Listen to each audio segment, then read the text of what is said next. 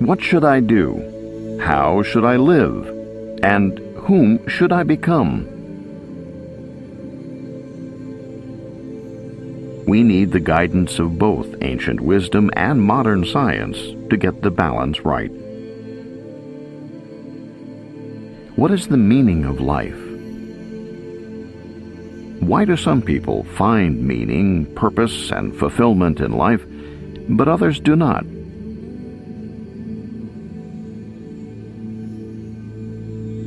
Where does happiness come from?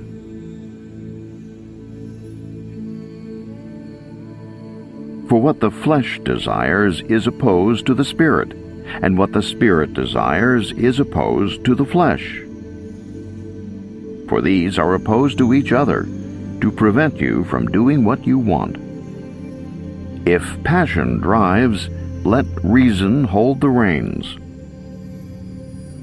Desire and reason are pulling in different directions. Feelings of guilt, lust, or fear were often stronger than reasoning. Freud said that the mind is divided into three parts the ego, the conscious, rational self, the superego, the conscience, a sometimes too rigid commitment to the rules of society, and the id, the desire for pleasure, lots of it, sooner rather than later. Human thinking depends on metaphor. The driver, the ego, struggles frantically to control a hungry, lustful, and disobedient horse, the id, while the driver's father, the superego, sits in the back seat lecturing the driver on what he is doing wrong. For Freud, the goal of psychoanalysis was to escape this pitiful state by strengthening the ego, thus giving it more control over the id and more independence from the superego. The older metaphors about controlling animals work beautifully. Throughout recorded history, people have lived with and tried to control animals, and these animals made their way into ancient metaphors. Buddha, for example, compared the mind to a wild elephant. In days gone by, this mind of mine used to stray wherever selfish desire or lust or pleasure would lead it. Today, this mind does not stray and is under the harmony of control, even as a wild elephant is controlled by the trainer. Plato used a similar metaphor in which the self, or soul, is a chariot, and the calm, rational part of the mind holds the reins. Plato's charioteer had to control two horses the horse that is on the right, or nobler side, is upright in frame and well jointed, with a high neck and a regal nose. He is a lover of honor with modesty and self-control. Companion to true glory, he needs no whip and is guided by verbal commands alone. The other horse is a crooked, great jumble of limbs, companion to wild boasts and indecency, he is shaggy around the ears, deaf as a post, and just barely yields to horsewhip and goad combined. It's no accident that we find the carnal pleasures so rewarding. Our brains, like rat brains, are wired so that food and sex give us little bursts of dopamine, the neurotransmitter that is the brain's way of making us enjoy the activities that are good for the survival of our genes. Plato's bad horse plays an important role in pulling us toward these things, which helped our ancestors survive and succeed in becoming our ancestors. The controlled system allows people to think about long term goals and thereby escape the tyranny of the here and now, the automatic triggering of temptation by the sight of tempting objects. People can imagine alternatives that are not visually present. They can weigh long-term health risks against present pleasures, and they can learn in conversation about which choices will bring success and prestige. The automatic system has its finger on the dopamine release button. The controlled system, in contrast, is better seen as an advisor. It's a rider placed on the elephant's back to help the elephant make better choices. Once you understand the power of stimulus control, you can use it to your advantage by changing the stimuli in your environment and avoiding undesirable ones. Or if that's not possible, by filling your consciousness with thoughts about their less tempting aspects. Buddhism, for example, in an effort to break people's carnal attachment to their own and others' flesh, developed methods of meditating on decaying corpses. By choosing to stare at something that revolts the automatic system, the rider can begin to change what the elephant will want in the future. The rider can see farther into the future and the rider can learn valuable information by talking to other riders. The rider is an advisor or servant, not a king, president, or charioteer with a firm grip on the reins. It is conscious, controlled thought. The elephant, in contrast, is everything else the elephant includes the gut feelings, visceral reactions, emotions, and intuitions that comprise much of the automatic system. The elephant and rider each have their own intelligence, and when they work together well, they enable the unique brilliance of human beings.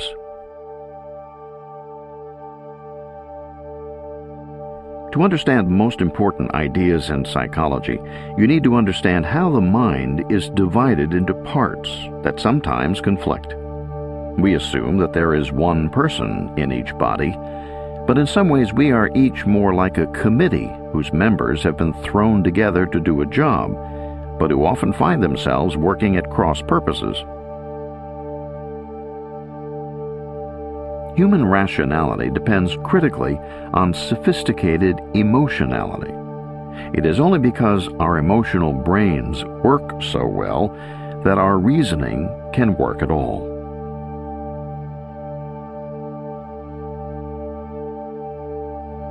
Reason and emotion must both work together to create intelligent behavior.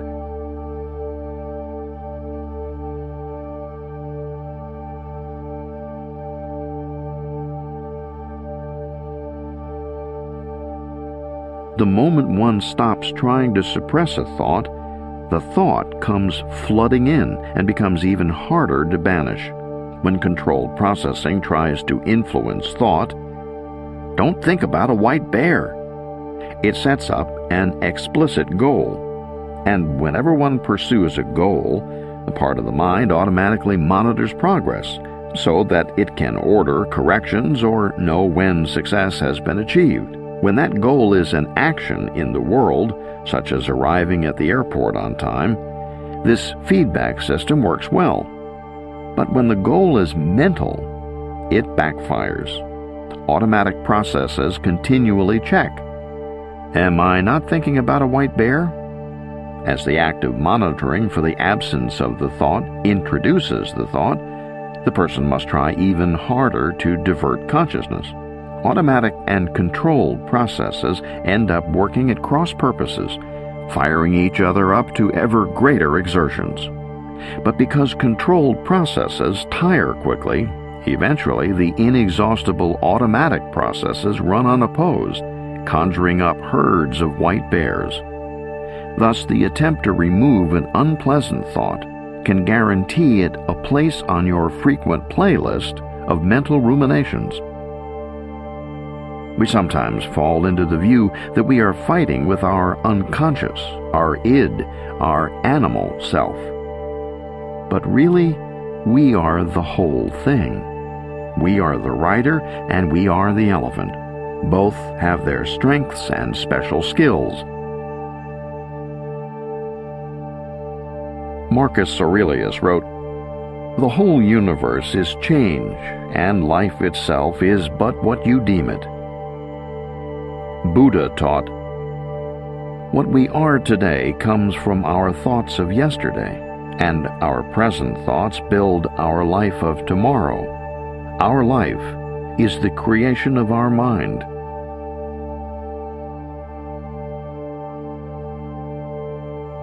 Events in the world affect us only through our interpretations of them. So, if we can control our interpretations, we can control our world. There is no reality, only perception. The art of pop psychology is to develop a method, beyond lecturing and hectoring, that guides people to that realization. Self help books and seminars sometimes seem to consist of little more than lecturing and hectoring people until they understand this idea and its implications for their lives. To take something philosophically means to accept a great misfortune without weeping or even suffering.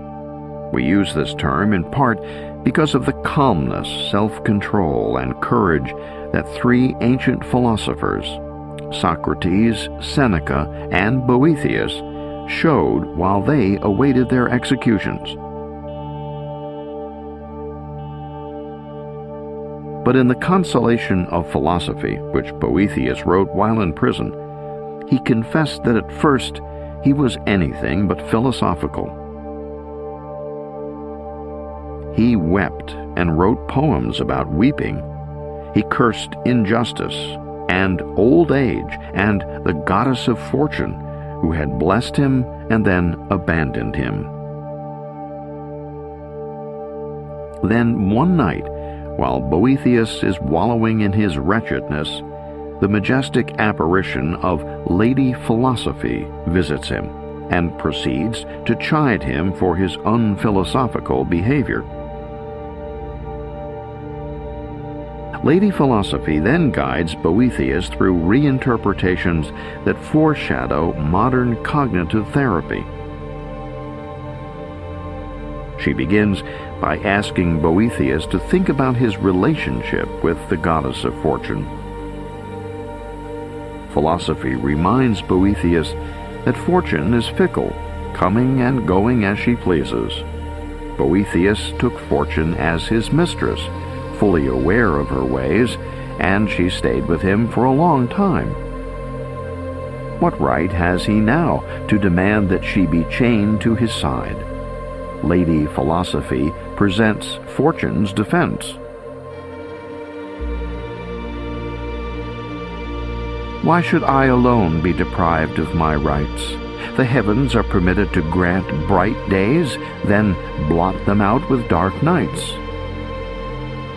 The year may decorate the face of the earth with flowers and fruits, then make it barren again with clouds and frost.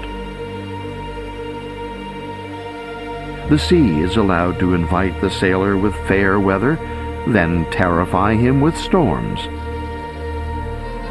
Shall I then permit man's insatiable cupidity to tie me down to a sameness that is alien to my habits? Lady Philosophy reframes change as normal and as the right of fortune. The whole universe is change, Aurelius had said. Boethius was fortunate. Now he is not. That is no cause for anger. Rather, he should be grateful that he enjoyed fortune for so long, and he should be calm now that she has left him.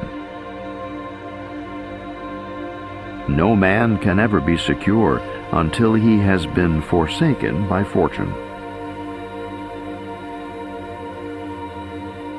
Lady Philosophy tries several other reframing tactics. She points out that his wife, sons, and father are each dearer to him than his own life, and all four still live.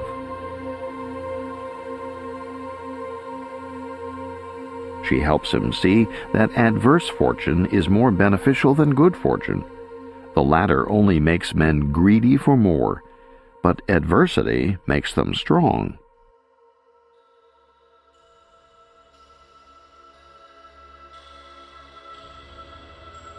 And she draws Boethius's imagination far up into the heavens so that he can look down on the earth and see it as a tiny speck on which even tinier people play out their comical and ultimately insignificant ambitions.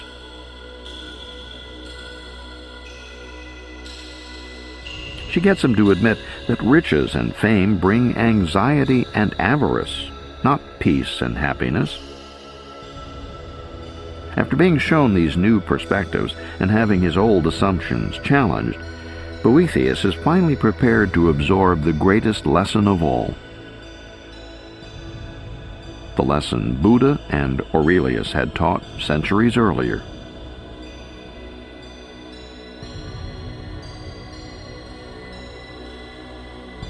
Nothing is miserable unless you think it so.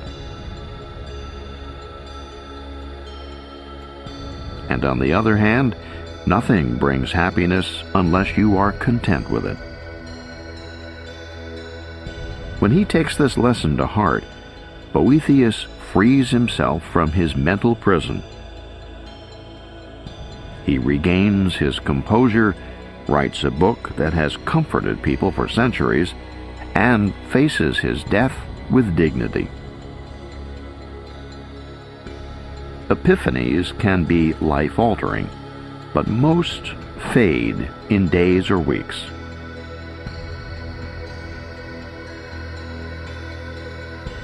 The rider can't just decide to change and then order the elephant to go along with the program.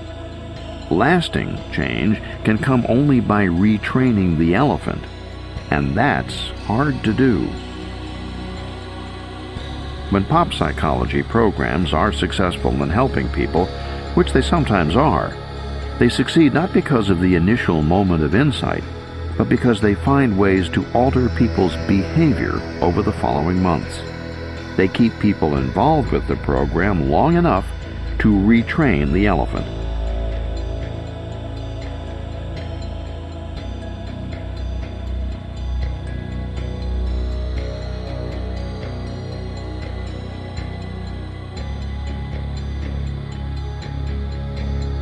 When pleasure or pain comes to them, the wise feel above pleasure and pain.